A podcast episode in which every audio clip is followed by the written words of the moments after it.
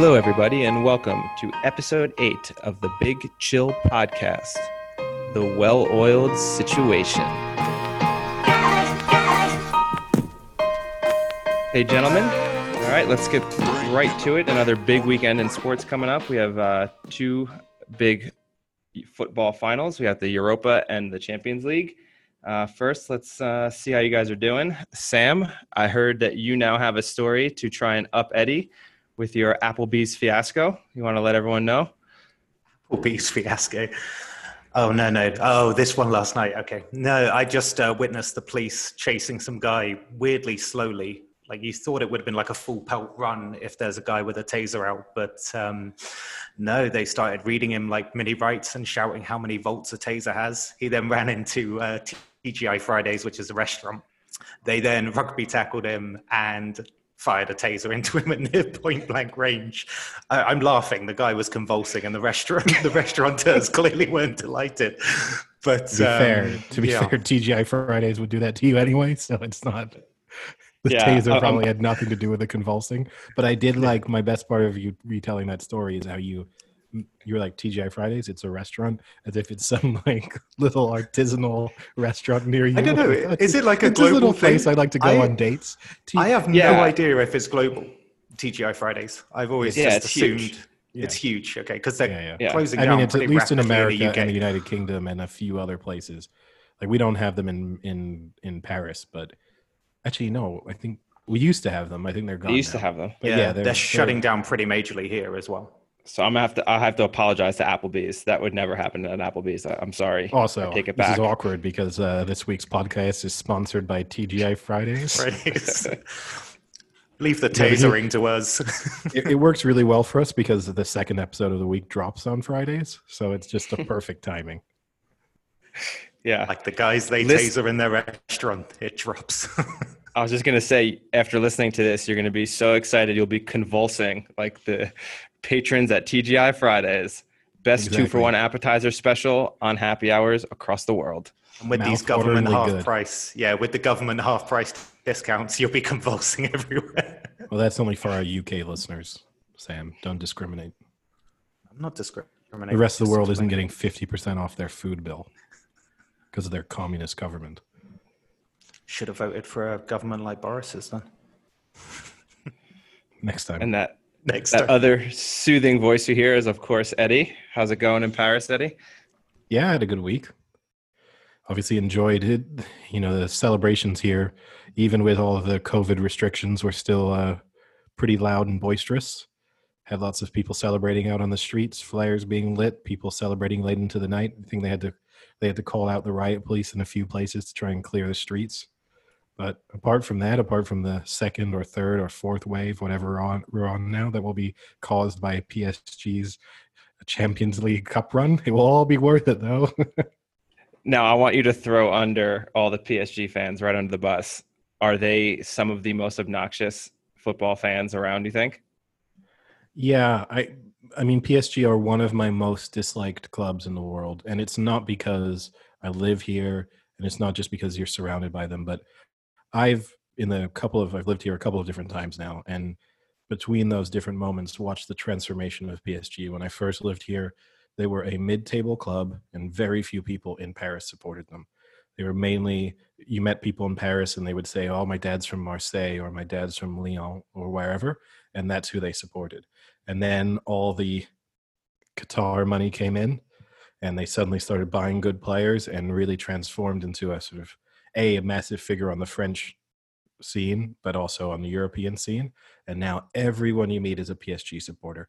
And none of them acknowledge the fact they 15 years ago were supporting completely different clubs. And even worse, not only are they PSG supporters, they now have sort of extreme hatred for clubs that they used to support because those are obviously still sort of their rivals. So PSG fans hate Marseille supporters. So even the ones that used to be Marseille supporters now lifelong lifelong hatred for Marseille. So do we have David Beckham to blame for this? No, no. I mean, is, this, Beckham, is this another reason for me to hate Beckham? Beckham might have been the tipping point in some regards. I mean, really, I mean, the point when to me they became unbearable was with buying Neymar and buying Mbappe, and that was just such colossal transfer fees. and the fact that they still speak about their club in a way as if a they and look every football club does it. If you talk to chelsea supporters they would have done it back in the early 2000s i'm a blackburn rovers supporter and blackburn rovers supporters would have done it in the early mid 90s there's no difference in concept. It's just maybe in scale but the fact that they've spent what is it nearly 500 million on two players and they speak about them as if they are these kind of homegrown particularly mbappe because he's french. So they and they had the 2018 world cup ex- success. So really psg supporters speak about him as if and he's also from the paris area i believe but they do really speak about him as if wow this homegrown talent that we have we just so happen to have to spend 220 million euros on him or whatever. But apart from that, he's homegrown.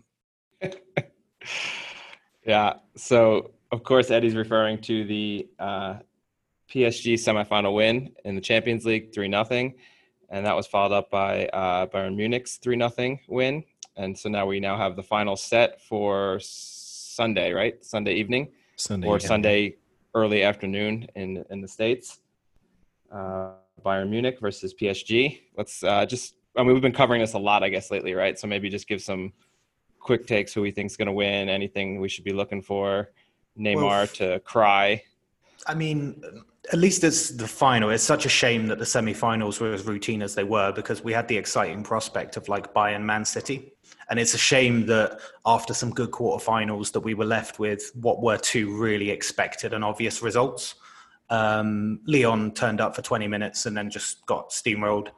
Um, Leipzig didn't really turn up, and to be honest, who would expect them against like PSG and Bayern Munich in the form? But it'll be a good final. Uh, I still go Bayern. I still think they're a better outfit. I think they consistently perform well. Um, they're going at about four goals a game in the Champions League at the moment, so my money's Bayern pretty comfortably. Actually, I haven't seen the odds, so I don't know, Eddie, if in your preview you got the odds, but it's got to be. The top of, off the top of my head, I think Bayern are four to seven, something like that, to win the to lift the to cup. win. Yeah. yeah. And then to win so, just outright, I think they were like ten to eleven. Yeah, something around that. So I think that's probably those odds are fair. You can't rule obviously you can't rule out PSG. They're you know they've got five or six very good to world class players in their team, and they have a few match winners. So obviously, if Mbappe or Neymar have great matches, then who knows what could happen. And trying to contain Mbappe's pace is a difficult challenge, even for the sort of most well oiled back line. But you have to say, when you look at Bayern, they have no obvious weaknesses. They're so reliable and consistent. And they're just kind of, I mean, it, it's it's awful in a way because it's kind of they fall back on all of the sort of basic descriptions that you would always use for Germans. And they're this sort of well-oiled machine that yeah. works well. Eddie, keep keep talking to me about these this well-oiled no, backline that, that Bayern Munich's got. No, it's crazy. excited how, here. It's it's crazy how, how often people do it. Like Rio Ferdinand um, commentating, he was like, to use the German stereotypes, they're efficient. And it's like everyone just uses it for German teams. It's tough though because in the case of Bayern, it's absolutely true. I mean, it tends to be true about the German national team, and at the moment, it's 100% true about Bayern as well. They are, they all know what their job is. They all stick to their tasks.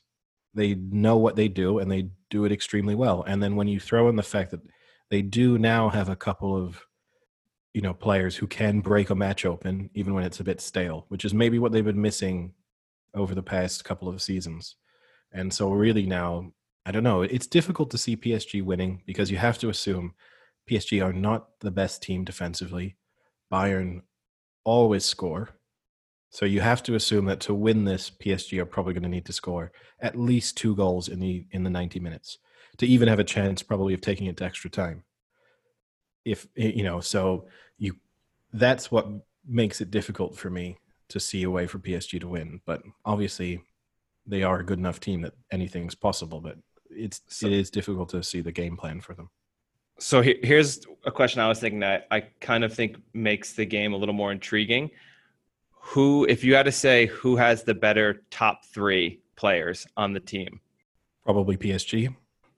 Yeah, I think that like, and that kind of I think speaks to what the game could be. You know, depth wise, Bayern Munich clearly has it overall on the on the on the pitch, but if you have those three better players in one match, you know, again, not an aggregate, it's one match. Who knows? Maybe they they strike a match, get lucky. Neymar scores one, Mbappe scores one, and they're up two nothing 30 minutes in. You know, no, it's then, possible. I mean, I would definitely. I'll say this: PSG definitely have. If you had the sort of top two, I'm definitely taking PSG's top two. Top three, I might talk myself into Bayern, but obviously Neymar and Mbappe, it's a front line that any club in the world would want to have.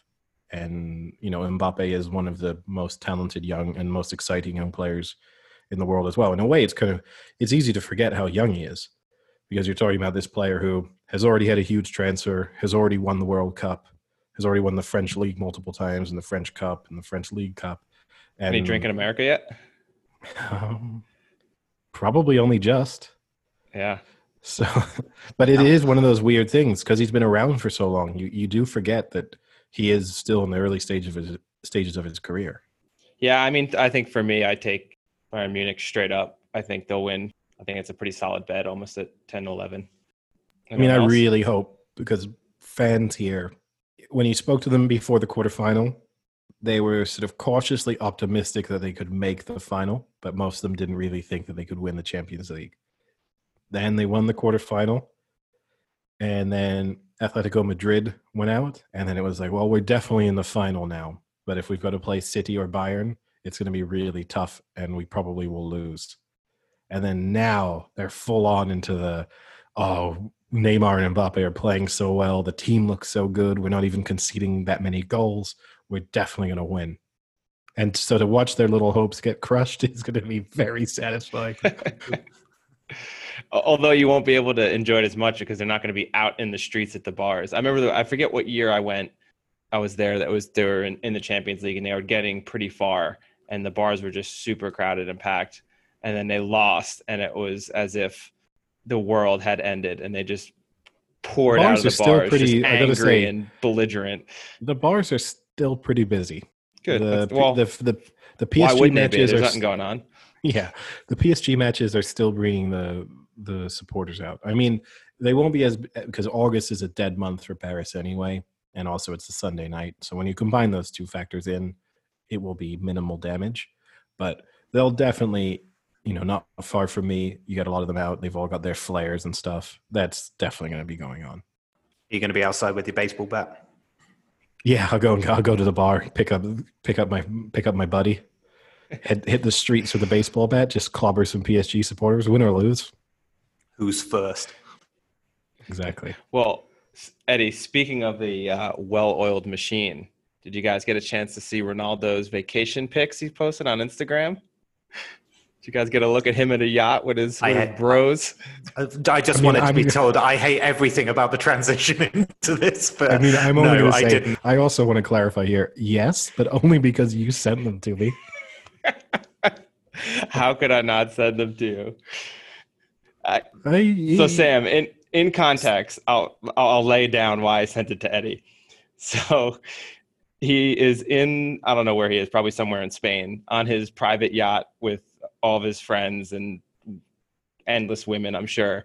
And he's just posting pictures up of himself in like a three inch bathing suit.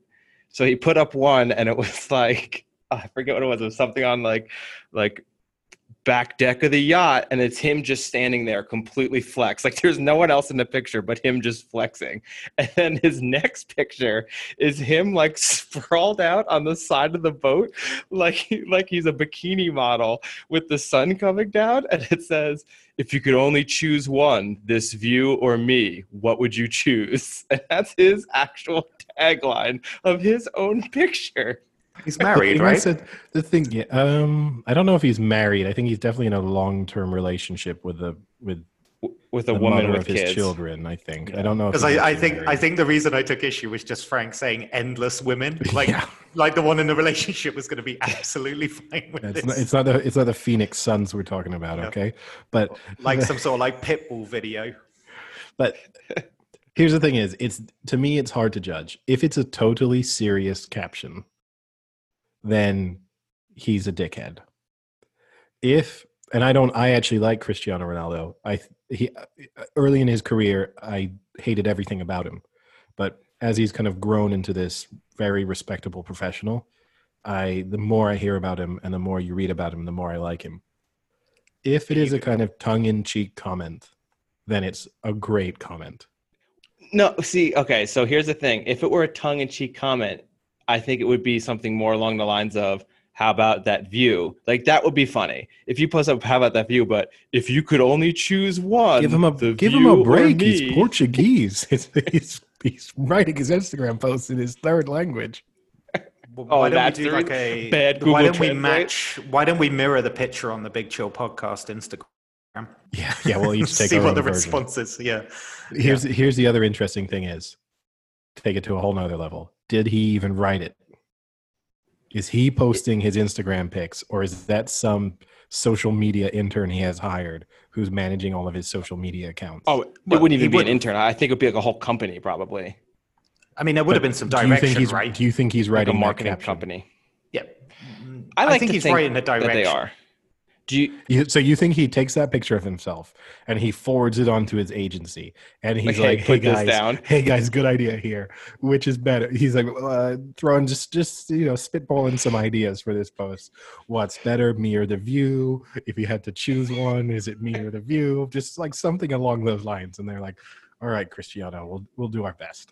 You know, what, maybe you're right. Maybe it was a bad Google Translate. Maybe what he originally sent them was a great tongue-in-cheek comment, where like in Portuguese it would hit. They'd be like, "Oh, that guy's so funny."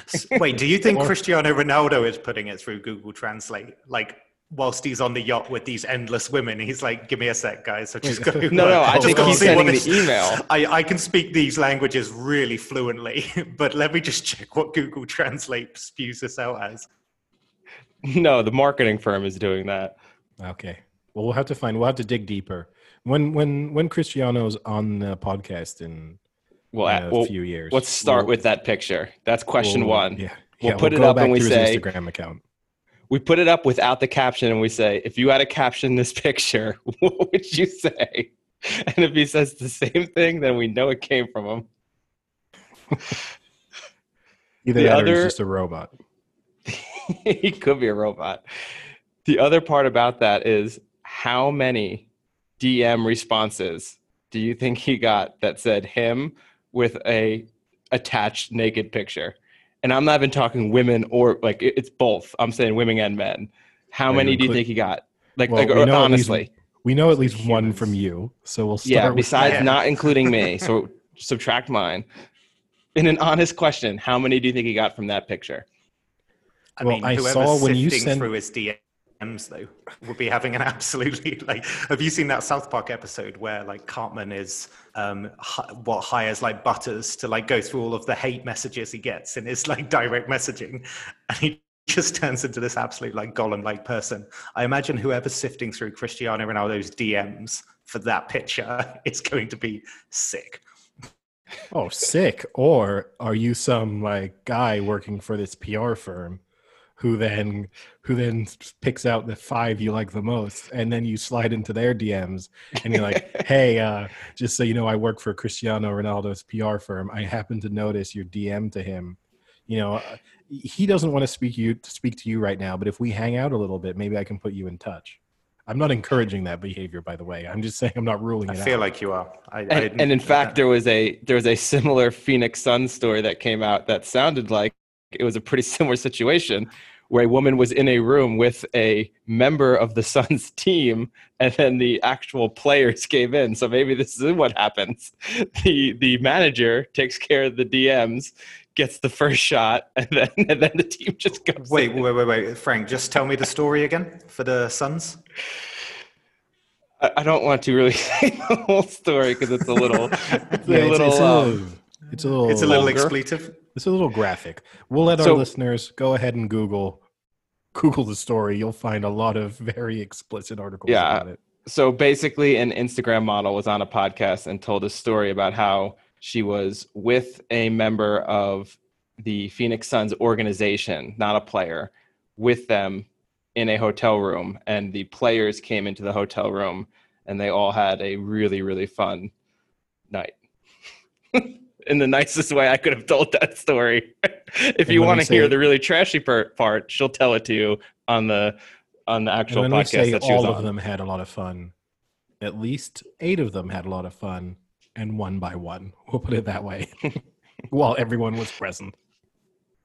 I think we made But this yeah, point. it- off, seriously though, um, I- we- give me a number for how many DMs you think he got. Of, Well, I of remember when you specifically of when you not just showed it- DMs, but like pictures back. Pictures. When you showed it to me, it had like 5.5 million likes. Yeah. So I'm going to say it has at least 50,000 nudes.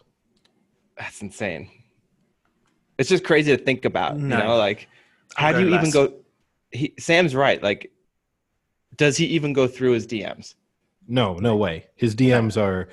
A, can you stop people from DMing you? Like, can you turn that function off on Instagram? I don't even maybe know. if you're like a influencer Maybe. level or something, maybe you can just prevent it altogether. So t- my guess is if he has that possibility, DMing him is is done.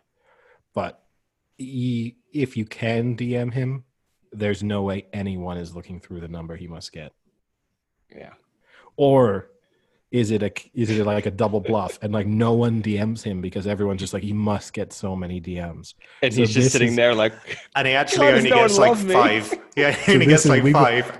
Tonight we've got to DM him and invite him to the next episode of the podcast, and he'll be like, "Finally, I've been waiting for years, and no one ever DMs me." he gets like five, and they're all they're all basically, "You're such a loser."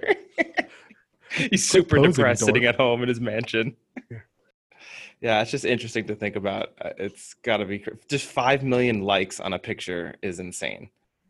I mean, that's the other thing too, right? Obviously, he's going to turn notifications off on everything because otherwise, his phone would have just exploded. It would Yeah, have just wasn't- like, it's. I've, you've seen videos, right, of celebrities that keep it on just to show, and it the phone Yeah. just like dies. Yeah, Wasn't there like a crazy story where it's like Dwayne Johnson or something gets like a million dollars a post? So whatever he posts on Instagram, just because of the amount of people, the amount of influencers, sponsorship, it's like a million dollars a post. yeah, I've seen Can't- that. I think the, one of the Kardashians, I think, is even more than that. It's just crazy. Yeah. Ronaldo can't be that far off in terms of footballer profile, like soccer. I don't follow him, so I actually don't know if he does that many paid social media posts. Whenever I see his stuff, it's kind of just him, so I don't know if he's ever doing anything. But actually, while we are talking about social media and internet trolls and people DMing people, this actually brings up another These topic. that I wanted- transitions. The transitions are they are well oiled. The uh, it- like Ronaldo's body. exactly. Wait, just going to quickly, Eddie. Just imagine like with Ronaldo doing it. Like imagine if someone like Jamie Vardy was doing this or James Milner. like they're Uh, just for a second, I was going to ask, like, are you asking me to put on a Portuguese accent now? No, I'm not asking you to do anything. But can you imagine these very like bland English-looking people getting on like some sort of like really small boat in the Mersey in Liverpool, going, "Do you like the view?" It's like, no, I don't like any of this. Oh yeah, I'm sure there's some Blackburn players coming up with their equivalent. But yeah, on the on to the topic of internet trolls. There is a Eagles, Philadelphia Eagles reporter who I think is like relatively famous for being a little bit of a troll on Twitter. And this week he tweeted, I could maybe score a touchdown. I could luck into a home run. I could probably get two points in an NBA game. I could play hundreds of games of hockey and never ever score a goal. It looks impossible. And that made me think what are the sports in which I think I could score at a professional level? And I thought we could we could test it out. Maybe open it up. So that's obviously baseball, football, and hockey. I'd be interested to see Sam, maybe cricket for you. Could you hit a six? Do you think you could take a wicket? Do you think you could score a goal in the Premier League? Do you think you could score a rugby? Uh, try an international rugby and let's kind of open it up that way and see what sports do you think you'd actually be able to have that sort of singular moment of success with at a professional level So, so I'll preface this by saying you did slightly mention this topic to us, but to keep with the the flow of the podcast, I blocked it in my mind, so I actually have zero thought coming into this. it must have been hard Can I get was some clarification? Super easy. yep So the expectancy is that you have done an amount of training to get to this point. No, it's or you is it right just me turning up tomorrow? you being stuck on no preparation and then in addition we're going to view it as a kind of weird make a wish You're not sick. You're not dying. but the idea sure he looks that, it. yeah. the idea being that your teammates are overly invested in you being successful. So it's not just you're another member of the team. Let's preface it that way. So if you are on an NHL team, they really want you to score and they're going to try and set it up. If you're playing in the Premier League, they're going to let you take a penalty if a penalty is is awarded. That kind So- of situation. So conversely, the opposition team is The op- not treating me like a make a wish, and they are The like this opposition team- thirteen-year-old kid is the opposition it. team is equally is normal, equally focused and Are you sure they don't want to be stopping you. embarrassed, so they're going to try extra hard? Maybe, but they're they're treating you as if you are there legitimately. They don't know this weird scenario. They don't know you're this little weird 33 year old make a wish kid. They think you are. They've But they've seen him. They think he must be when they look at him. 33-year-old Yeah, but it's probably intimidating, you know, 33-year-old like- kid. Sam Sam Jones turns up on an NBA court. kid. Sam Jones turns up on an NBA court, and they're like, "This guy does not look like he should be in the NBA, so he must be amazing." This reminds me of this. Actually, is just setting the scene for like a um a low budget like CW teen drama where they the high school basketball team the actors are actually 30 year old males that are playing on the team this is the situation so sam you're in like one tree hill and you're the star basketball player Exactly. Well, and the camera's always like low down, so it makes me look a little bit taller. Yeah, and you got to stand on a box sometimes, and you dunk from a trampoline. and you're clean shaven so you look super young you're a Yeah, kid yeah. All right. So I'm going to go straight into this. The, the, the problem with NHL is twofold. I can't ice skate. So therefore, I'm going to have a mega issue staying up, let alone. What's the se- what's the second problem? You said it was twofold. No, no, no. Let alone wielding like a stick, getting a past NHL level Oh, players. Wait, hold on wait, a second. back up, back we up. know- back- no, no, I got it one first. thing- I, no, no, I got it first. I said it first. So, Sam, your issue is you can't get it up and you can't hold the stick. if there's one thing we know about you, Sam, it's that you can definitely wield a stick. Okay, one per podcast done. So All right. NHL, I don't think if you put me in the instance right now, the only way it would be able to be lucked is if I was somehow standing up and it was some sort of scramble and I managed to somehow slide on the puck and put it through the net. That's the only way I think I would be able to score in the NHL. All right, let's do it sport by sport. So you've you've ruled yourself out for NHL. I'm going to also rule myself out for the NHL, in spite of my history of land rollers. Thank you again, land rollers, for sponsoring this podcast. Despite that wave. fact, my skating is just not good enough. I agree with you. So the only situation if I, I could even possibly conceive in which I would score in the NHL is like an empty net situation late in a game. But I wouldn't trust myself. Like if the puck kind of like broke to me, like uh, halfway out, I'm I'm not trusting myself to skate before someone catches me, and then equally and without falling over, especially with the panic of thinking of the situation I'm in, and then equally even if it was an empty net situation and like somehow the puck was then passed to me pretty close to the net, I could still see myself either just falling over or messing it up. So NHL, I'm ruling out for me. I'm interested in Frank's. Yeah, I mean, I have some caveats, I guess, or questions. Is is this a one game situation? Let's say you I have- get, you've got like, you've got a series. I have a series, and am I playing a the team that we're playing? They're another NHL team. It's not like I'm on an NHL team. We're playing. Yeah, minor no, league yeah, no, it's not. Yeah, you're not playing like No, no, no, and. I.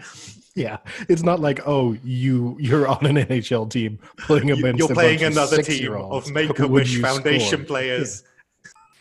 You haven't, And- you haven't you haven't weaseled your way into some Make a Wish Foundation like charity fundraiser.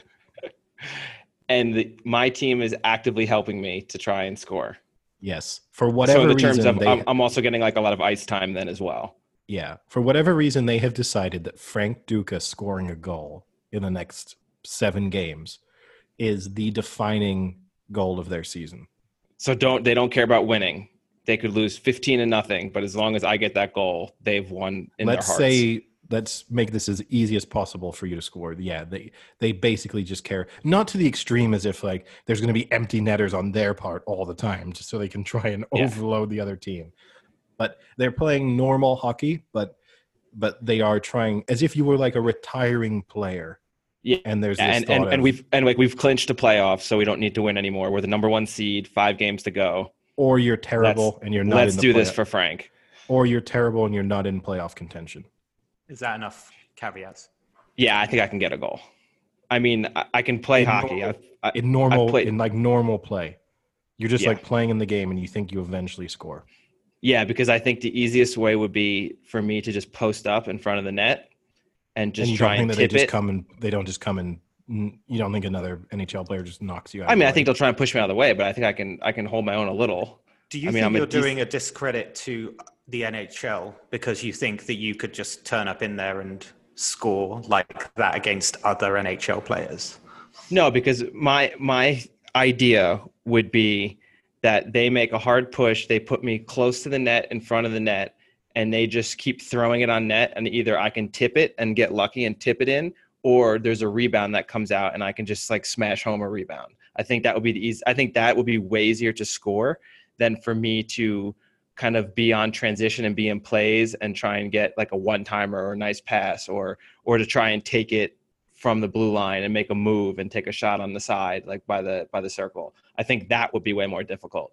I think putting me in front of the net, I could decently stand my own. I mean, I'll get pushed around a little, but I'm not a weak person. I could handle uh, some push, especially if if I'm playing like a third line D pairing. If I'm playing on, the top against the top D, yeah, they're probably going to kick my ass. But I think eventually I could uh, either tip one. The only downside of that is it's actually the one of the parts of hockey I disliked the most was being the person who would have to stand in front and tip because if they shoot too high, you're just taking it in the face.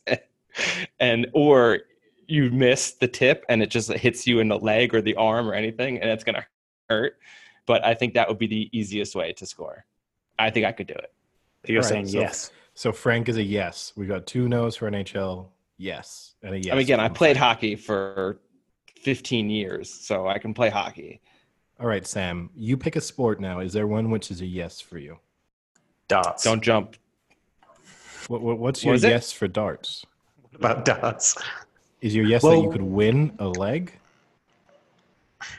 Yeah, I guess that's the problem. Like my the challenge isn't just hitting the board. I I, I believe. All right. Okay. No, no, no. I, I think okay. Let's go for Because that's if the if you're saying really. you could win a leg in professional darts, that's an absolute no. I've Okay, so what's the what's the standard here? Because uh, if NHL is the standard, then what we're talking about here is like scoring a goal in the Premier League. Uh, Yes. We are we are scoring a six. What in international level in Yeah, cricket? hitting hitting a six in a in either a test match or a one day game? You can choose which you think is more likely for you. okay, well, But who's the I- test match against? You can choose It choose. doesn't matter. but They're test match, international one of the players that test are match- bowling 90 mile an hour plus at you. I'm, I'm sorry, Well, no, but I, you, no, no, because you're most likely to hit a six off a spinner, even if you're a professional cricketer. So you're you're picking. You're probably if you're trying to do this, you're you're you're batting against. You have got spin at both ends, and you probably you're hoping for like part time spin. Like, could you hit a six off Joe Root? You know that kind of thing. no. Obviously, you're not going to hit a six off Jofra Archer. We can rule that out. But could Yeah. you hit it? Do you think, given a say same idea, test series, so ten innings, your goal is to hit a six every time you go in for some weird reason? Joe Root's bowling from one end and Moeen Ali is bowling from the other. Could you hit a six? I- think my problem with this is that we really discredit the quality of the other team. Like Joe Root has bowled out some of the best batters in Test cricket at the moment, right? Kohli, those those kind of players that Joe Root has taken out. So what I'm saying is, can I do something that occasionally some of the best batsmen in cricket at the moment can't do? Because let's be honest, some people may not have been able to do it. I think it's really tough to say that you're of that standard. I think not a six. I think there's a potential chance, but the thing is, you have to stay in with cricket. It's not like a single ball problem. Yeah, Eddie, that's that's my question for this, Eddie. Is it It's if, not batting if he gets out, he's out, or is it He's done. you get hundred balls? No, if you're out, you're out. You've got 10 innings, but you're out, you're out. Theoretically, That's what you're saying. I've got ten balls against an international You're quality guaranteed 10. bowler. You're guaranteed 10. Wait, you're assuming. I see your lack of confidence is spectacular. You're like, Joe Root would get me out first ball every time. I, yeah, I, I would say so. If it's on the stumps, he's getting me out ten times. oh, so you're just saying you just don't think you can hit a ball. I don't think you appreciate like having a ball. What he can bowl a what 50, 60 mile an hour. Yeah, the, the not speed much is not- spin, but maybe some spin. He's doing something creative with the ball compared to the level of cricket I can do. And what you're saying is that Speak for yourself, Sam.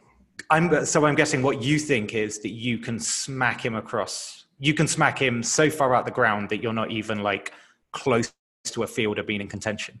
Well, You ever only see have a grizzly it- you only bear have to swing get a it- Hold on a second. Hold on a second. You only have to get it just over the boundary rope. I don't. I'm not saying I'm going to hit it. I'm not going to take, take him over the stand, or else it doesn't count.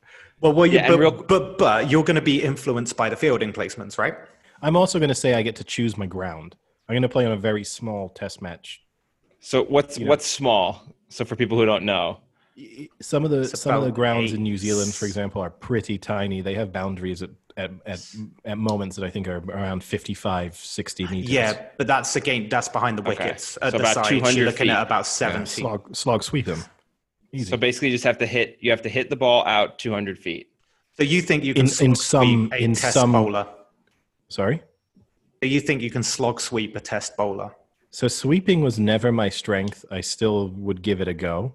If I was if I had a 55 meter boundary to my to my left, I would definitely give the slog sweep a go and be fairly confident in 10 innings that I would I would connect with it. But I would I would personally for me I'd probably be coming down the pitch and hitting him straight over his head. And again, on a relative even if you say straight on a small ground, say I'm hitting 65 meters, 70 meters on a small ground, I'm confident that I'll I would be able to do it in in 10 attempts. Wait. In 10 attempts and you can get out the the first 9, but then on the 10th one you hit a 6. That Yeah. counts. Yeah. Yeah. But obviously it's not just 10 balls, right? If I if I don't hit the first one for 6 but I don't get get, out, I'm I'm still in. Yeah, yeah, I get it. Yeah, yeah, it's a minimum of ten. I, I'm I'm going to say no with cricket. For me it's I a say you- yes. I say you give me 50. Yes. 50 innings. Wow. No, Fif- just 50 no, balls. 50 Oh, 50 balls. You See what I don't like about the I can get ball. What. I don't like about the ball idea is that's basically turning it into batting practice. Yeah, you're changing the And- format. And that's like that's like asking me, could I hit like a home run? Because when we let's switch it, could I hit a home run in batting practice against a major league pitcher? Probably. Could I hit a home run in a major league game? No way. I'm going no though. Can can I get like 2 days of practice? Okay, yeah. We'll we'll say you get a week for all of these events. You get one week to practice. let's Okay. say. Because a week would be nice because I've swung a cricket bat once in my life. and Yeah, I took still like Eddie. I took. Eddie to town on it. I hit the tennis ball so far out of the courts that the they tennis. had to call the country. they Wait, had to wait, call wait. the next country to see if they could cross the border to pick the ball back up. That's how far I hit this. Where, where was this done? Sorry, which So country? this was this was post wedding, one v one cricket on a tennis court with a tennis ball and a child's bat that was broken. and that's how much more impressive it was. A broken child's bat. I hit it so it's a tennis ball. far. Yeah. That's Imagine not- if it were a real ball, how much further it would have went. All right, I, I'm going to tell you one that I'm saying yes in. Uh, scoring a goal in the Premier League. Because you're assuming you could take a penalty.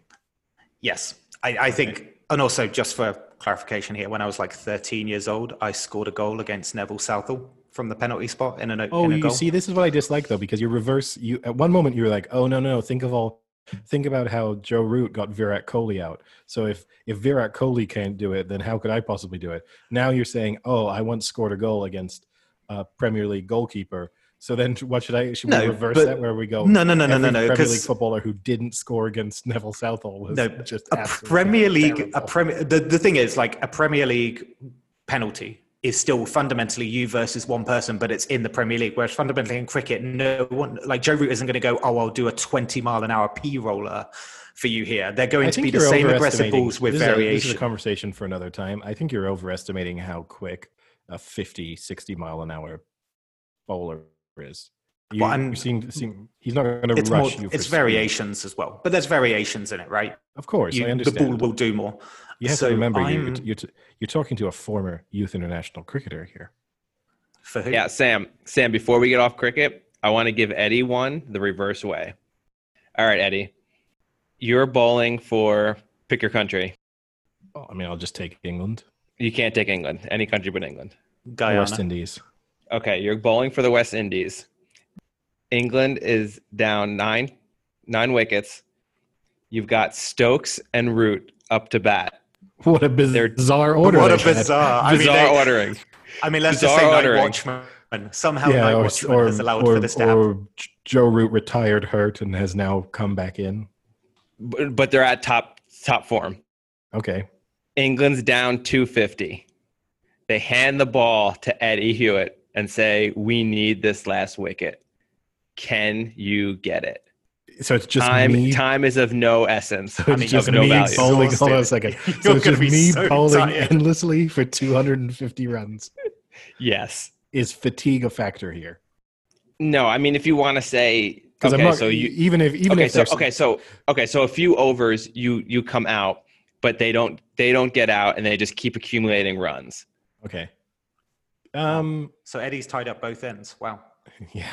So I think if again given given a week to practice again, yeah, I would say yes, I could get them out. I don't think I I wouldn't put it myself as I wouldn't put the West Indies as favorites in that situation from a betting perspective, but it wouldn't stun myself to get them out.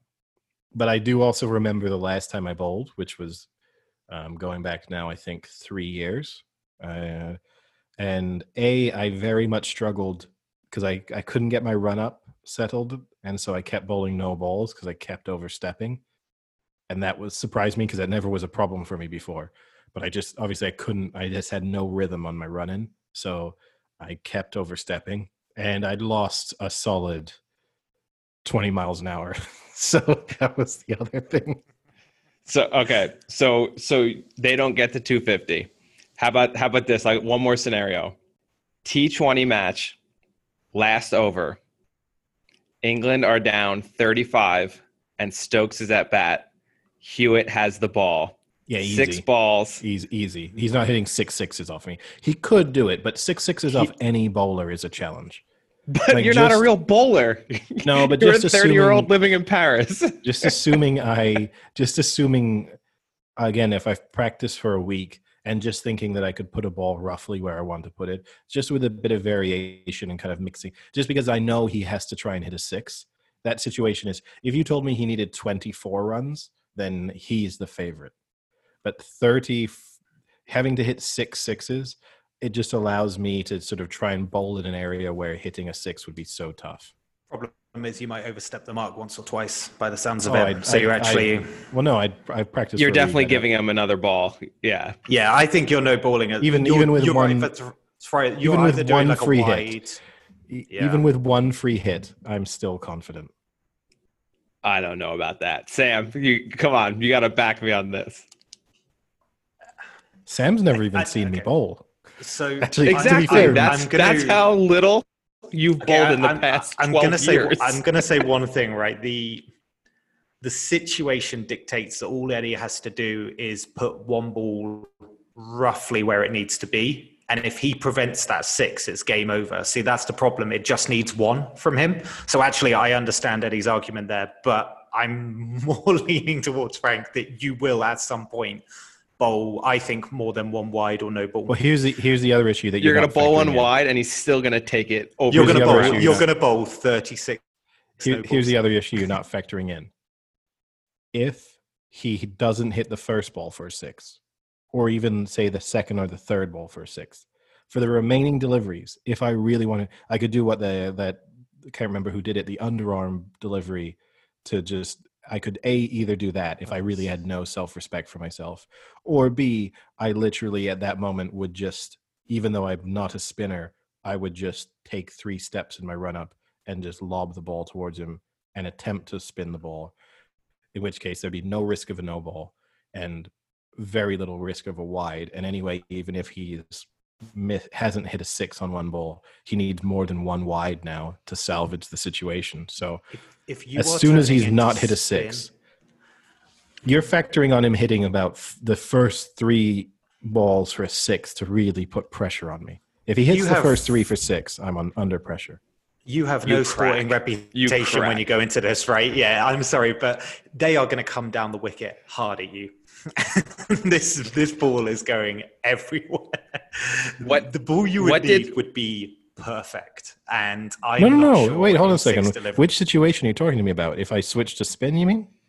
Well, th- that was your suggestion, right? Yeah, but my- my point but if you no, no, my point is I'm switching to steps. No, no, no. My point. to know that. No, you didn't listen to me. I'm switching to spin at the moment when he hasn't hit a six. So I'm I'm bowling my normal left arm swing to start off. But if he doesn't hit the first ball for six, then to make sure that I don't bowl a no ball. Now that he ha- it's mathematically impossible for him to win without me bowling wides or no balls. At that moment, I switch to spin. I don't care if he hits every ball for six. Then my only goal is to bowl five more r- sort of legitimate deliveries. That's it. So I don't mind lobbing up full tosses that he smacks out of the ground. It would it, it wouldn't be a, there wouldn't be a lot of sort of no one would be coming and patting me on the back and saying wow what an over, but I would walk What- off a winner. What did Stokes chase in that last over to in the World Cup to make it the super over? Fourteen, I think. I thought it was a little more than that. it was more impressive earlier on because it was like 40 odd Yeah. off 50 odd off 18 i think it was or This- something like that This in the super over, I think they had to chase fourteen, and I think it's the same amount they had to chase in the no, not in the over. super. Oh, okay. No, no, no. I'm saying. I, Yeah. I think I it was the gotcha. both. I think it was 14 in both the final over and the super over. I think. yeah it, God, I, I, I would love to just see this. I would love to see that redhead on one end, and then Eddie in his short shorts. On Hey, hold the second. other No, no, no, oh yeah hold on a yeah second. no no no you have to do it in your short shorts Oh, yeah oh, the requirement here is that I wear my badminton Yep. outfit in all of these sporting events. So let's flip it. Let's flip it to the next sport now. Now I'm. Can I score a touchdown in the NFL? I'm wearing my badminton outfit. In this. well yeah but you're wearing like a badminton you're wearing it over the armor Oh, okay, great. Looks. They don't call it armor. yeah but i'm just saying you're wearing it over all the padding Because for the NFL, I'll say yes, I can score a touchdown, assuming that I'm in a first and goal situation from like the one yard line, and And they give it to you all four They're times. just handing me uh, handing me the ball, and I'm just trying to pound it in, and I might get killed. I might legitimately some guy breaks through and absolutely just you know s- s- breaks me in half. That could happen, but I'd be pretty confident that I could just, you know, like if I knew where I was trying to go, if I was trying to follow the block, find the gap, I'm pretty sure I could run, like run it in eventually. would you go for like the jump over the um the line you know like a flip Probably not first time. I think I'd be too scared to do that in an NFL game, but maybe if it got down to like the fourth and final attempt, I might consider it. the arrogance of like, oh, I might not do it on my first attempt, but the fourth, I think No, I'm a shoe no, I- for the flip. I think what you hope is that on first or second down, a nice hole gets created and you just walk in. Yeah, your line just wins, totally wins the battle, and you go in untouched. Because Like, that is- because that's the issue is if you're on the other team and they've caught wind of this Make a Wish Eddie Foundation after first down, they're thinking, "Oh, this is when he's trying to do it. Now he's stuffed the line." or it's reverse psychology, right? Like you come in, they don't know about this plan. So you come in and they're like, there's no way they're handing the ball off to this guy. So that changes their play calling. Yeah, I mean, you have to get it on first down because once they understand what's going on, that middle linebacker is going to rip your head off. To me, the better question from the NFL perspective Make a wish or not make because I think given allow allowing that situation to be there, obviously in a regular game situation, I'm a normal NFL player. I don't think I would be able to score a touchdown. Like, uh, barring some bizarre situation on play, uh, uh, playing out, I'm just not. To me, the better question is: Do you think you could throw a touchdown pass, even in a situation where they set it up for you? Like whatever, whatever you think your most likely outcome is, and you get a few drives, say, to take to Yeah. try it from that. Could you throw a touchdown pass? I, I, I think so.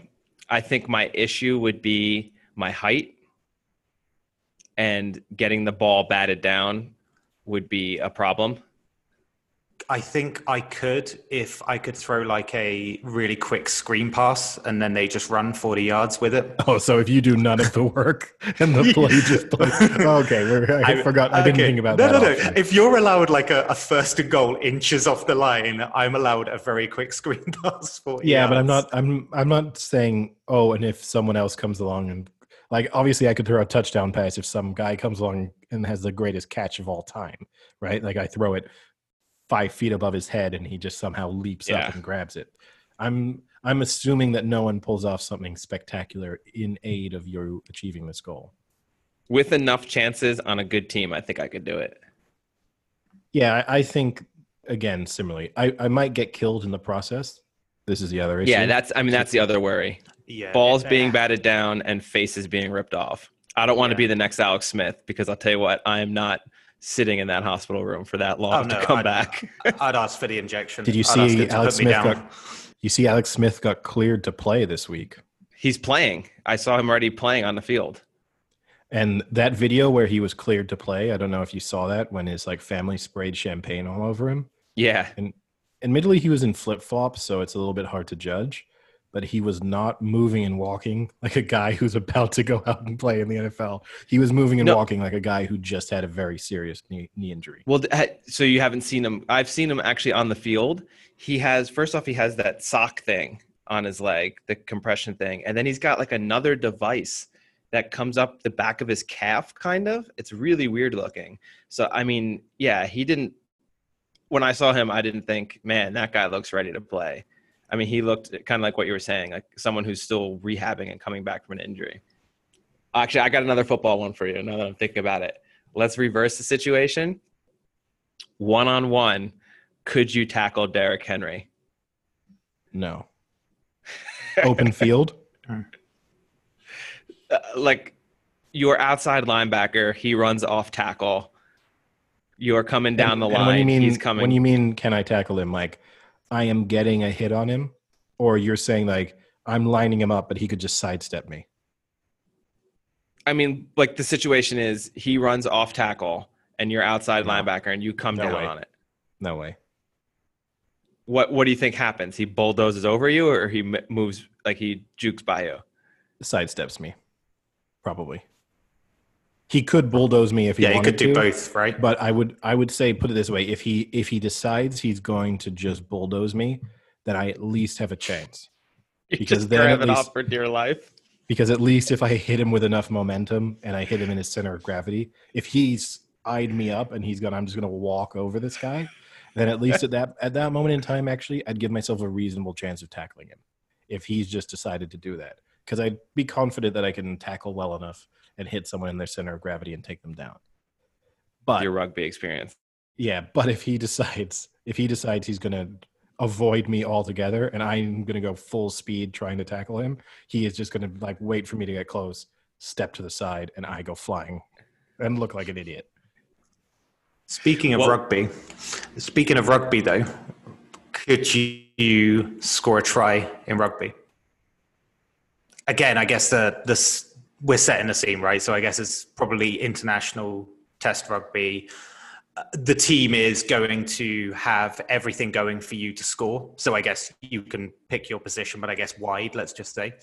And I wouldn't want to. No, no, I would not be want to be a winger to increase because to be a winger, any opportunity a winger gets to score still relies on them being faster than a Okay. lot of other players on the pitch. Yeah, I I, want to be a winger. What's the circumstance most likely for you to score a try then in being international the rugby? being on the back of a rolling maul.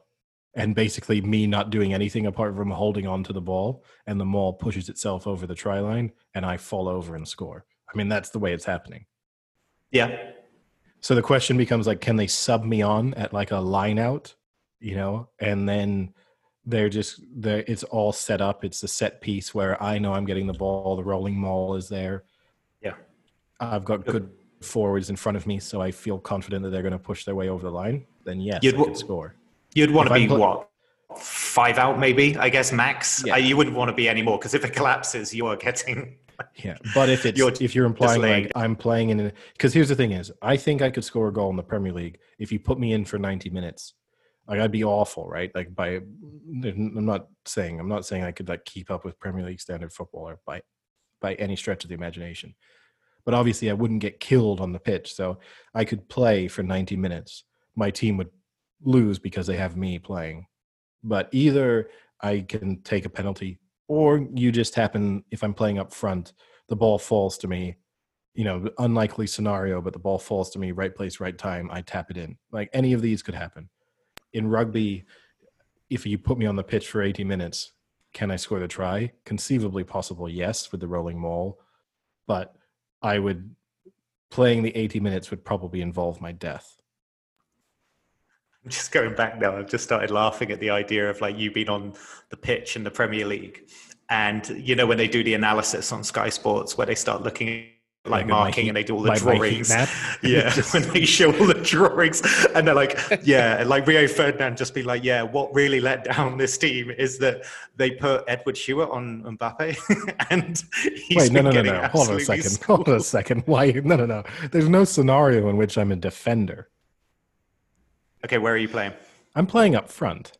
Okay. So I would it's- kill my team because because again, if they did that heat map thing and they show like where you'd made runs, for me it would probably just be like edge of the penalty area, just stayed hovering there. But They'd call they'd call him like the white Lukaku. yeah, That's who Eddie No, would be. me and Lukaku, we could form a fierce partnership up front, just gobbling up defenders. Half a ton up front. Yeah, You would probably still work more than Berbatov, though, if there was a heat map. Oh, it probably would work more than Berbatov, just lacking his incredible touch and vision. Ah, you're so hard on yourself. Yeah. The good thing about Eddie, if he did the rugby one, is he'd fit right in with the short shorts at least. Yep. There So- we go. so I could wear my badminton sport out- where his I could outfit wear my work. badminton outfit. England playing white, right? You just got to wear it tight. And then I guess final sport that we'll do NBA. Could you could Dunk. you score? Dunking we're ruling out. Could you dunk Could- over LeBron? Could you just hit an open jumper? Is basically the question, or score a layup. Yeah, see, I think that's an easy one though because if you threw up 50 shots in a game, I think you'd get one. The question is, could you score double digits in a game? Oh, you wow! You have increased. Wow. your So what you're saying no. there, do you think you can? I guess. No, I don't. I, I think I could score. But you're saying I mean, I, guarantee. You're saying you're saying they call you out. They go, Frank Duca, for whatever reason, you're in the next you're in the next game. You're gonna play all four quarters. You're never coming off. of course, License I'm in great shoot, shape to begin with. So license to shoot. License to shoot whenever you want. Like if we inbounds the ball and you're 60 feet away, you just just lob it up if you want to. Yeah, You that's what I mean. I You're guaranteeing a that you're scoring and b you're scoring multiple times. no, no. I- I'm saying I could score one. I don't think I could put up. Yeah, no. double So you're guaranteeing scoring. Yeah, if I took 50, 60 shots in a game, But you know, there's another team trying to block you. Yeah. yeah. Well, And set also, they're probably, set the picks like- all game. But then again, like Damn. going on to your NFL logic, right? Uh, after Eddie tries to get over the line first, they're going to know exactly what's going on. So after they realize that no one on your team is going for points except you, they're probably going to realize what's up. But you're guaranteeing scoring. Yeah, with 60 shots. Yes. I agree with you that I think I would score in an NBA game just because, again, I wouldn't want to shoot 60 times because of the. The, the You don't want your percentage to look bad. yeah, exactly. No, that's the logic Sam touched on. If I was shooting 60 times, then I'm going to have the best like defender in the on the other team just locking me down. Now they might figure out they might actually be like actually the him shooting hurts them more. Yeah. So let's leave Yeah. him wide open. That might happen eventually. No, no, they're they're anti Make a Wish. Okay. Then the idea of any NBA player just trying to play lockdown defense on any of us, we're we're not touching the ball. But I've now got. I've now got. but the if in the in if we come on as a, s- if I came on as a sub, and they ran some plays for me where I thought I was going to get like five or six open looks, and I've practiced for a week, I think I could hit a jumper. See now, I think the move would be off an inbound or something like that. You get just inside the three point line, maybe. You catch the ball, turn like you're gonna shoot, and really sell the foul. If they Yeah, o- selling the are over aggressive, Yeah. selling the foul is what's really gonna get it because then you're at the line and then you can probably get a point. Or you just come in if we really wanted to play out the scenario where you're most likely to score. You come in fourth quarter. Well, actually, well, any quarter, end of a quarter when your team's in the bonus, Yeah, and, and you shoot.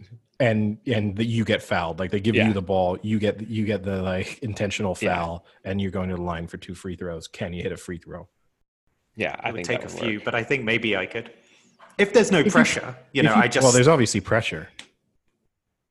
It's not like Pre- pressure is not in, as in like pressure on me, just pressure as in like I have the opportunity with no interference, no one trying to possibly stop me of it going in. and the I pressure think- that knowing that if you went out there and failed, we would relentlessly mock you for the rest of your life. Yeah. Okay. Now there's pressure. That's fine. I, I just had this amazing idea that of this 60 shot logic, right? Where like 59 shot montage of you just missing constantly, but then you getting the buzzer shot at the end, just kind of like the throw up and it just going in. I think that would be No, a I, great w- little I want to see, yeah, going back to the, Frank's idea of like the Disney movie or CW TV show. I want to see the montage of him jacking up 60 shots, like Kobe's last game kind of idea, just throwing them up, throwing them up, throwing them up, miss, just brick, brick, brick, brick. And then it cuts to you like, it shows on the, on the like clock, like five seconds left.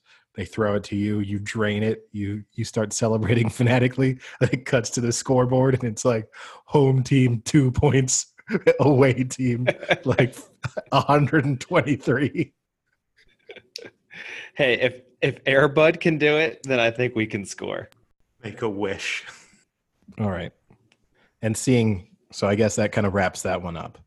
But I did, we've had a few uh, recently, we've had a few guess, you know, like guess the player, guess the top five kind of concept.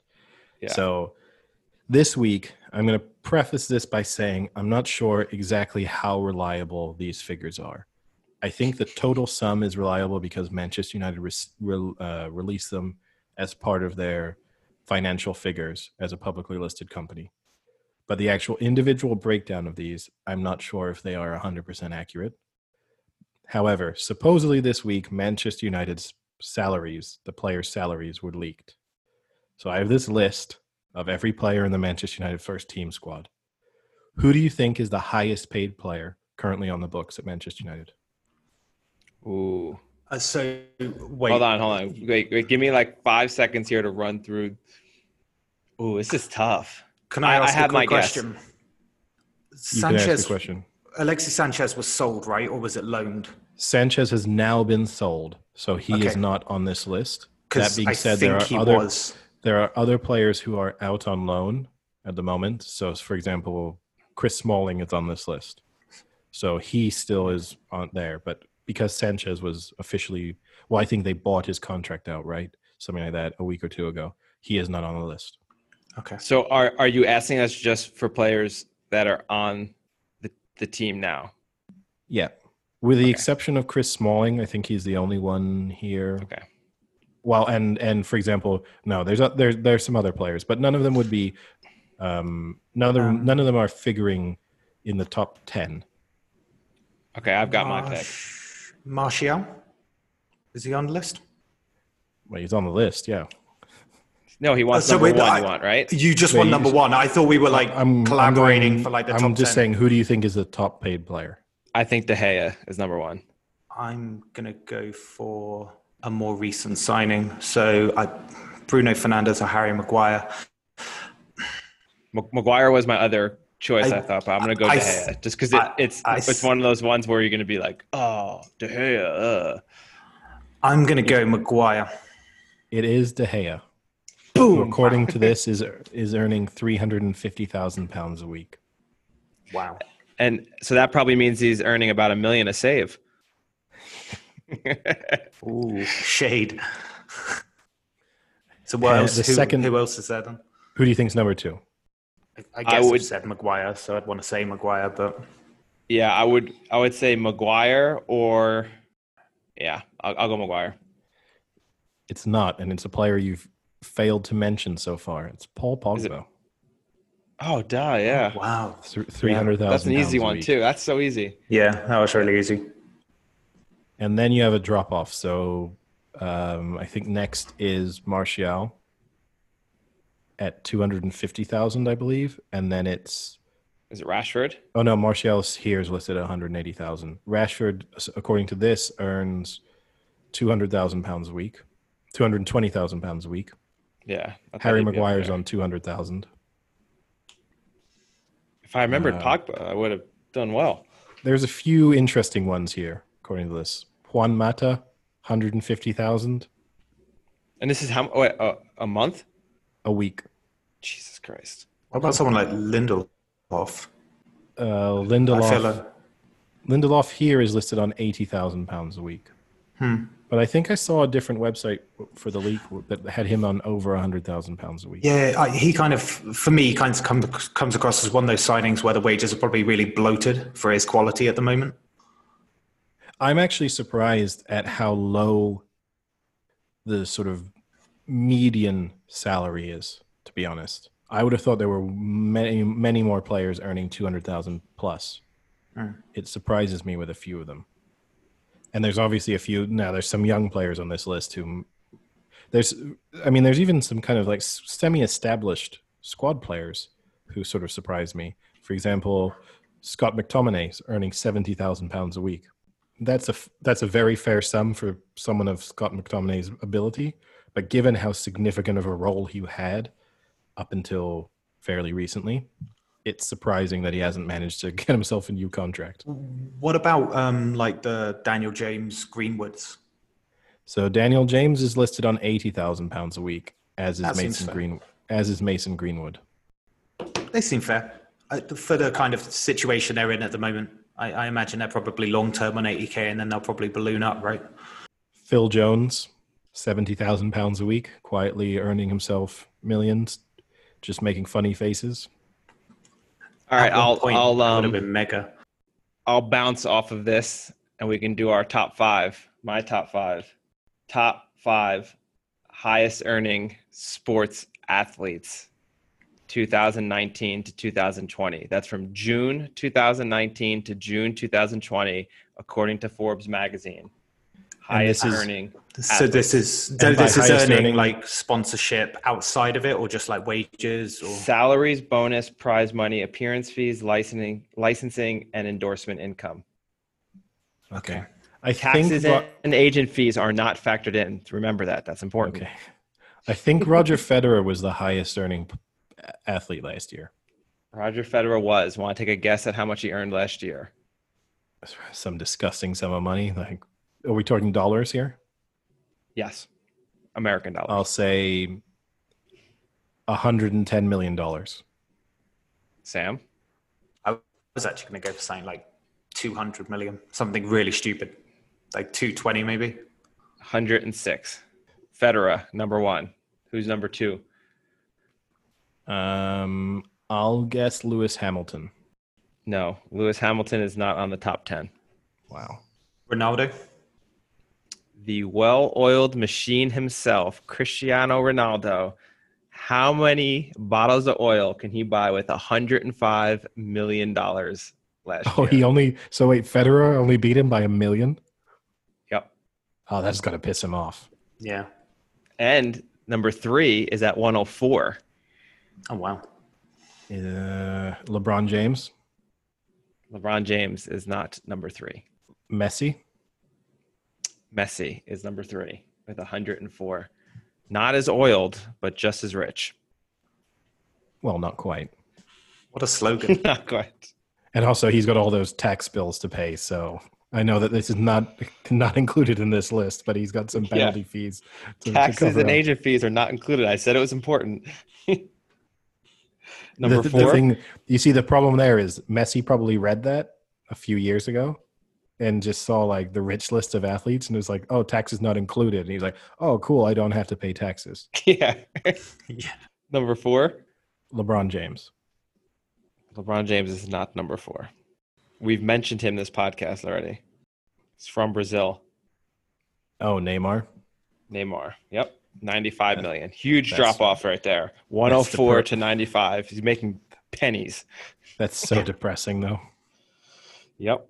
You could kind of tell me that, I mean, no one really deserves to earn that sum of money. You can kind of tell me that those other players do deserve it.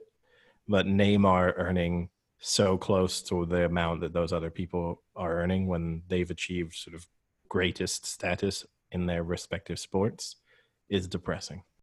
And who's number five? LeBron James. LeBron James is ah. number five at 88. What's interesting is then you have LeBron and then Steph Curry, Kevin Durant, and then Oh, Tiger just a Woods. couple, just a couple forks coming in the top ten. couple oh god true forks couldn't give more money to bigger losers possible then woods is number eight i'm assuming because of all his endorsements although he won the masters that year so he probably got a good sum from that right Yeah, yeah But but it'll still. be just his endorsement deals. Yeah. and then number nine is quite interesting actually nine and ten if you could guess nine and ten and i'll give you the sport i would be very impressed Okay, give me the It's sport. american football number nine. and number 10 both american football Uh, Odell Beckham Jr. Nope. I would say the one who's number nine, I've never even seen in an endorsement before. Drew Brees. Nope. Matthew Stafford. Nope. trying to think of I'm trying to think of someone with a big Aaron Rodgers. Nope. Gronk? Nope. You're right. On, it's a QB. Brady? Not Brady. All right. I'm going to give it to you. Kirk Cousins. Uh, he the signed the huge nine deal, right? Highest paid athlete in the world. And number 10, also interesting, Carson Wentz. Oh, that's depressing. Did they give any Yeah. breakdown, like for what that primarily is driven by? No. List. I, I, mean, maybe the they list. do. I, on Forbes, I think they do, but I'm not on the actual Forbes one. I want to see the list this year because it'll probably be. Oh, Lewis by, uh, Hamilton was 13th. yeah, probably be top this year, like the by uh, Kobe Well, Bryant. just with his- started. Kobe Bryant with his insurance payout. Ronaldo has been never been number one, I don't think. He's been second. Oh, he was number one in 2017. And then 18, he was third. 19, he was second. 20, he was second. He must, Must be be. pissed. Must be tough. Yeah. Poor well, his guy. yacht wasn't as impressive as I thought it was going to be. Maybe if we can encourage all of our listeners, maybe you know, go and buy a Cristiano Ronaldo jersey, just try and bump him up a little bit. Yeah, he's running out of oil. He's obviously struggling. It's like when uh, who was that? Kylie Jenner's uh, followers tried to bu- make her the youngest billionaire. So, I thought you were going to say when, when, well, when they faked her company.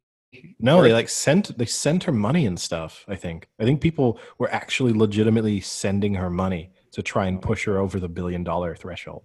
Well, like kind of Well, like because she GoFundMe's and was- stuff like that. because she I was valued know. over a billion and then when they actually found out about her company it was worth way less than they said it was so then they said she wasn't a billionaire all right we should When will, these also celebra- when will these celebrities stop getting these these just depressing pieces of news? Yeah like ryan reynolds selling his aviation Oh yeah, company did, what was it? Six hundred and ten million. yeah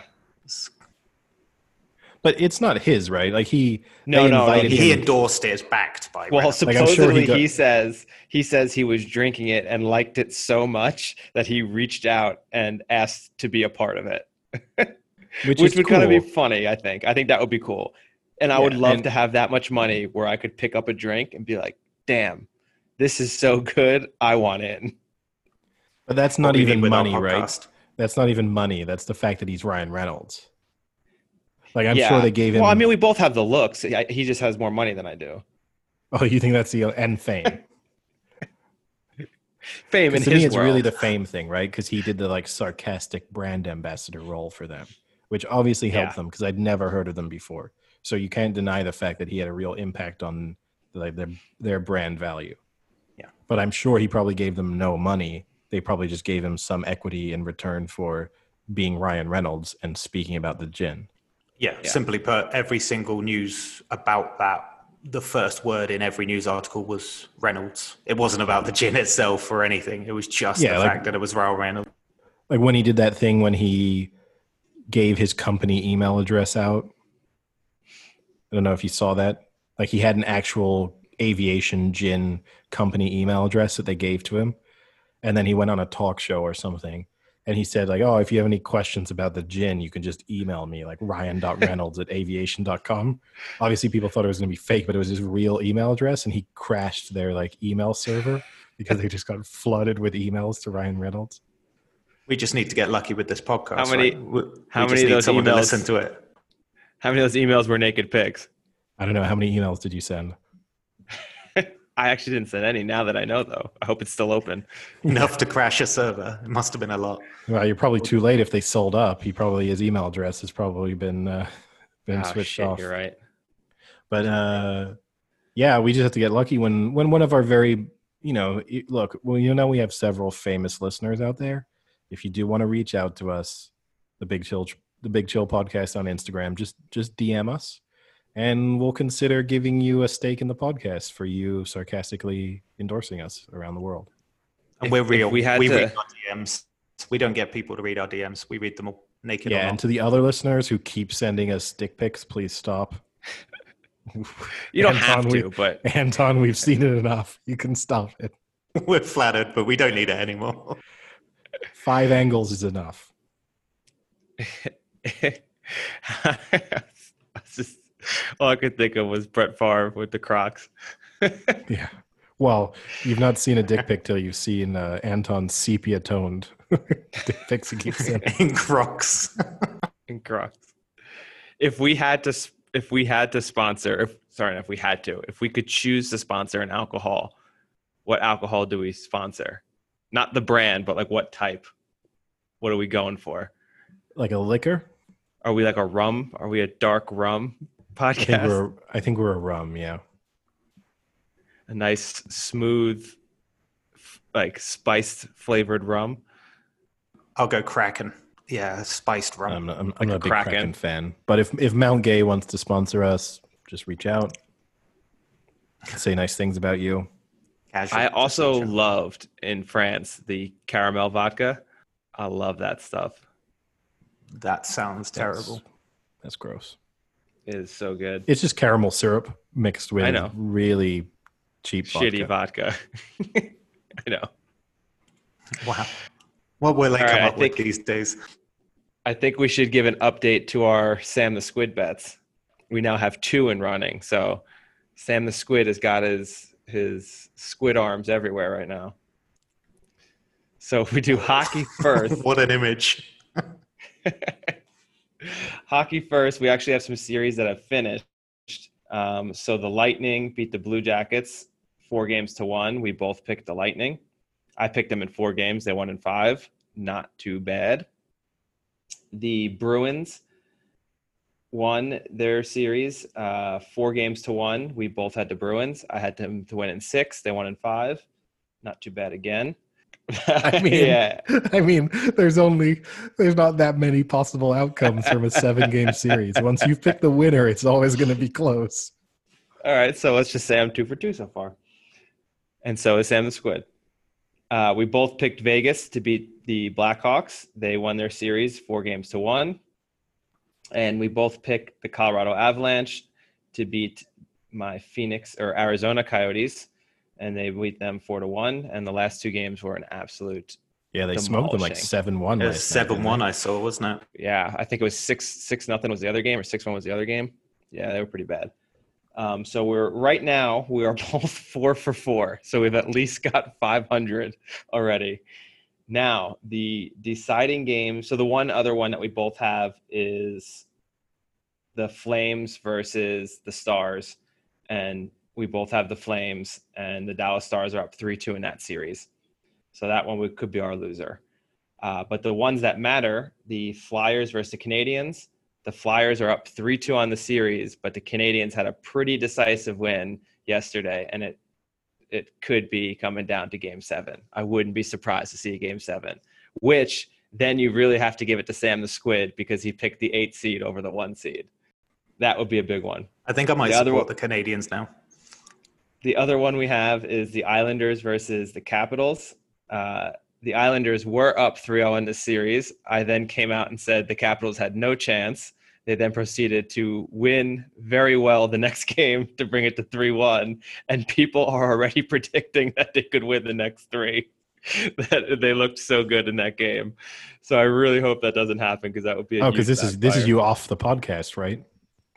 Yeah. Isn't that the agreement? That's me off if you lose the head to head, if you lose the head to head against Sam the Squid, that's just no more hockey talk. Yeah. But if they come back from 3-0 down, you're off I'm the off. podcast. I'm but you have to sit silently and watch us record it, but you Yep. can no longer participate. Yep. And then the last one is the Blues versus the Vancouver Canucks. I have the Blues. Sam the Squid has the Canucks. The Canucks are up three to two in that series, and that is also a really good one. They were up two nothing. The Blues came back, so that's a good one. That's close. This So- is dangerously close in a way, though, right? Yeah, I They're all pretty close. We just Yeah. didn't we didn't know that Sam was a hockey savant. Yeah, he's a savant, all right. and then the other Sam the Squid predictions are in the first round of the NBA playoffs, and I actually don't have those up. Um, so far in the two series in which we disagree, I think I'm winning both series. What were they again? Um, so we disagreed on the Rockets Thunder. Oh, the So- Rockets Thunder are playing right now, Yeah, so Rockets won game one. Game but the two Thunder are up at half by how much? by six. Whoa, game over. Six D. But yeah, that I mean that was always going to be a close series. And the other series where we disagreed, off the Heat my head- Pacers. No, Sam took the Heat. I think Jazz? Was it Jazz? it was Jazz. Oh yeah, Jazz that series Nuggets. is tied one-one. Hmm.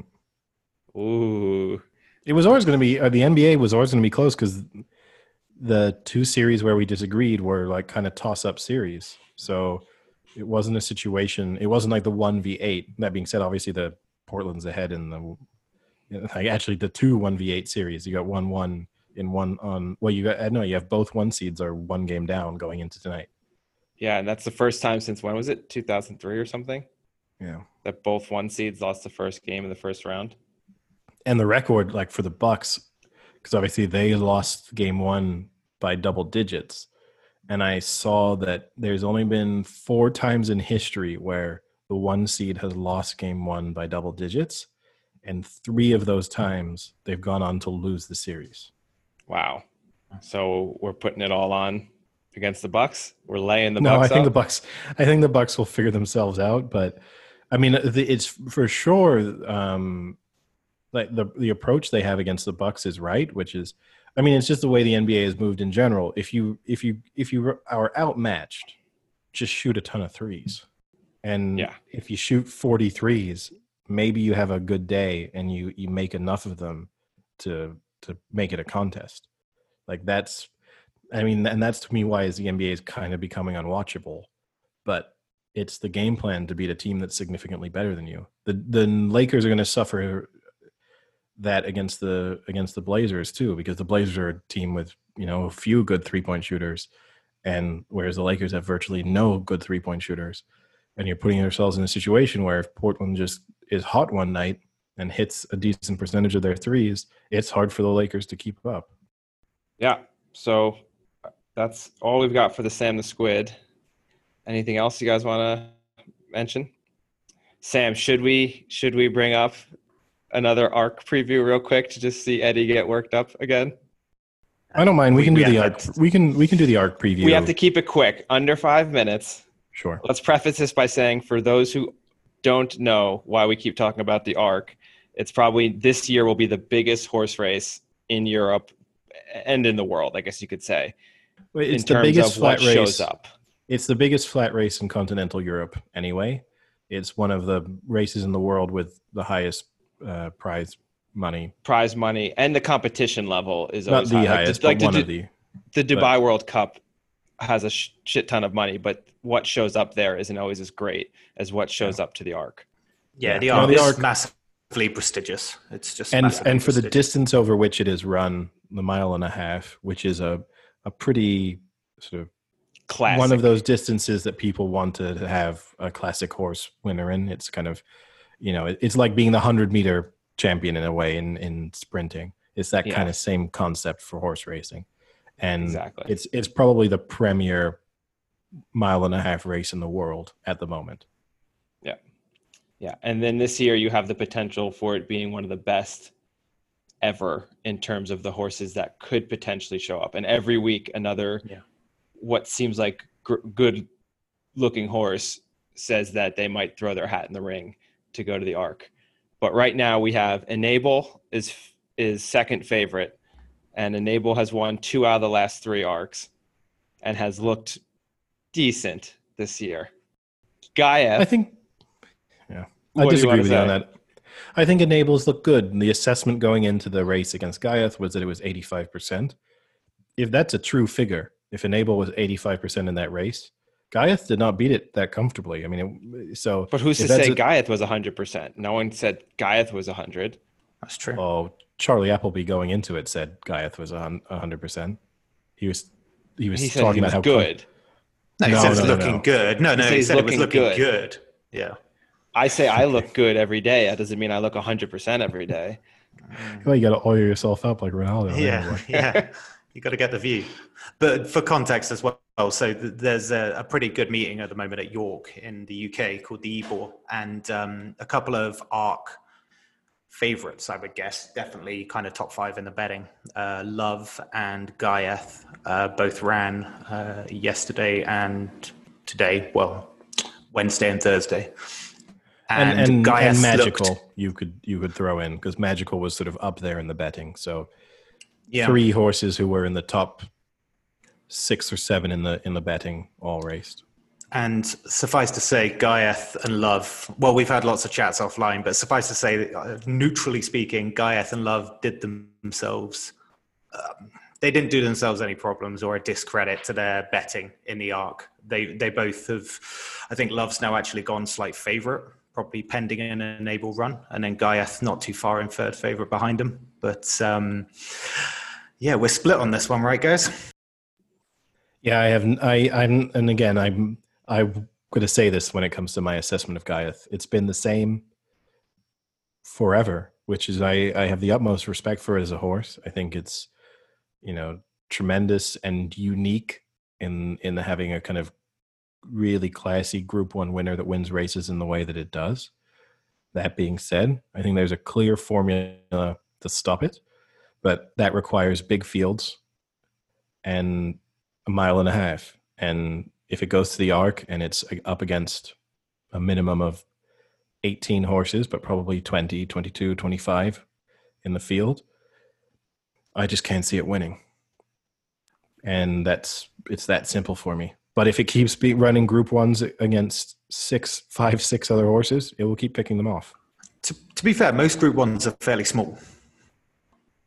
i'm not disagreeing with you. I'm just saying we're, we're talking about what a, we're, talking trying to about the assess its chances for the arc i'm not if it goes to champions day and races against seven other horses over a mile two yes it's favorite no doubting that but in the arc do i give it do i think that what it is at the moment which is around five to one do i think those are fair odds for it in the arc no Thing is, okay, so say it goes off in the arc, right? Uh, big field, but it jumps well and finds itself in the lead in the arc. Then what? You're still not it taking wins. it. Oh, it wins. No doubt. So really, the, the kind of clear There's no field way- thing that you're and- talking about, the big field thing, is that if it's prevented from getting to the front, but if it does no, get to the not front, at all. It got to the front. the It got to the front doesn't win? last year in the arc, and then and then when you listen to Appleby and uh, Buick talk about last year, they basically have the theory that it went too quickly. Actually, so they needed to go to not start as quickly as it did last year in the arc, so not be as much of a front runner. And to me, that causes more of a problem. It's not about whether or not it can get to the front. I'm not saying it gets boxed in or something. Yeah, It's it's, it's, more just getting in that rhythm. It's It's, got to get that having horses around it that disrupt it and Yeah. maybe stop it from really because what they're now trying to do is get it into its nice, comfortable cruising speed, and Yeah. then using the acceleration at the right moment. And I think if it has three or four horses around it, finding that cruising speed is going to going to be just having it challenged for the lead. And maybe it goes a bit too quickly then because it tries to get out front. Maybe it gets held up a little bit so it's not quite in the rhythm that it wants to be in. Either way, we'll disrupt it.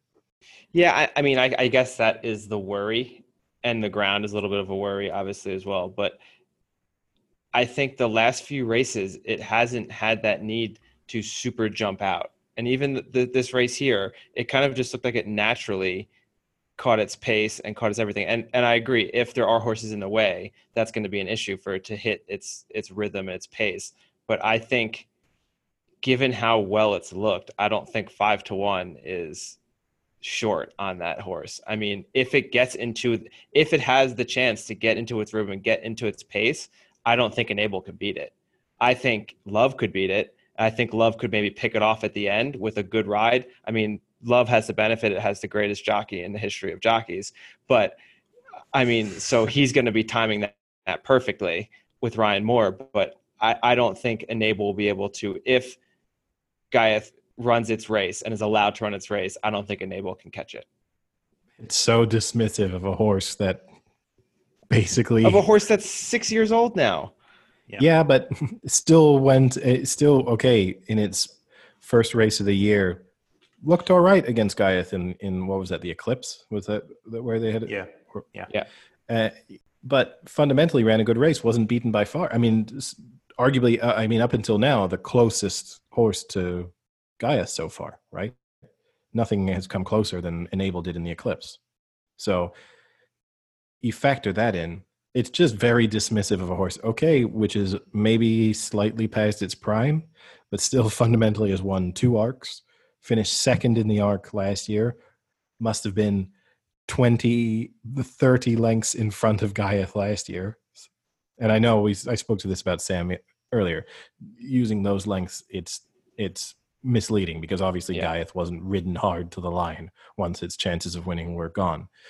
But it still means that realistically, based on that, you'd have to say that it's got 10 lengths to find. It's not an mm. insignificant di- I bit of form to overturn.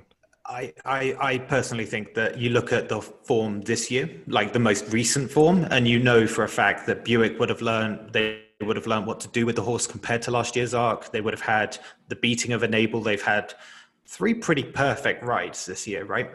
On Ghaiyyath, you've got to say. Whereas Enable, Yeah. I mean, still, you know, 85% ready fine, then pretty poor version of the King George it wins. So it'd be interested to see what it does before its next. Uh, you said it was going to Kempton, right? I believe so. Yeah, that's the game. So I mean, I, I, I understand where Eddie's coming from with the arc being a big field and it being an issue. and it's going to be if- soft ground, right? It's it's almost certainly going to be it's Paris Well, in I've, I've actually heard that that's a very big misconception that the arc always has soft ground and it actually turns out to be pretty even ground. It turns out to be usually good. That the soft ground Where'd you hear idea of the arc. What? A Where'd Racing Post podcast? Because all I can say is I've been to a lot of arcs. No, because that's recent- that's what everyone says, but no, but all I can say is I've actually been to not. I've been to a decent number of arcs, and I've I've been to in recent years all all but one in the last I guess six or seven years, and in the and I would say in the last six or seven years it's been raining in this on the Saturday and the Sunday all but once, so it's never been. I agree with you. It's probably the misconception might be that the ground is worse than it is. It's definitely rarely heavy, but it's not like it's going to be going turning up there and it's going to be good. It's not going to be firm. Yeah. and it's a Yeah. nice sunny day in Paris. It's it's probably going to be Yeah, maybe it miserable will be. weather. it just maybe. it just won on a fairly soft side, right? At York, though. But I, I just hope all three turn out. I hope Love, Ghaiyyath, and Enable Yeah. turn out. And I hope Ghaiyyath Yeah. gets a decent run because it'll just be super exciting. Yeah, I think I think that's something I'd really be excited for, regardless of you know where my leanings are and everything. The fact that you've got a horse that runs at the front, you've got you've got an acceleration of someone like Love that just the second the jockey asks for something, he gets it, and then you've got Enable, which has just got such a pedigree of that exact distance, being so good at it. I just think if all three turn up and that's the race that's run, and they all get a true race as well. They get a true line. They're not boxed in. They're not hampered or anything. That's that's that's fantastic. That's such a good thing to look forward. And that's why we're also overlooking it, which is the real thing. It's not turning up. So we can we can preview the odds, but five to one when you're not getting uh, any non-runner insurance is are awful odds. No, no, no. I'm getting Well, not we'll money to- back on the anti-post. Really? Yeah, yeah. I think bet three six five. I do non-runner money back. I I'll check, well, but I'm I'm pretty sure there's quite a few on the on the bigger races. For On the bigger races in England, they often do it. I would be surprised if they're doing it on the arc. I, I'll be curious. I'll check. But uh, fair points about like Charlie Appleby, etc. But they're not they're not saying no. They're not saying yes. But fundamentally, if it's a yes, I still rate it. I'm not. All right, well, we'll have to wait and see for that one. All right, well, that's a wrap, boys. See you guys later. See ya. Cheerio.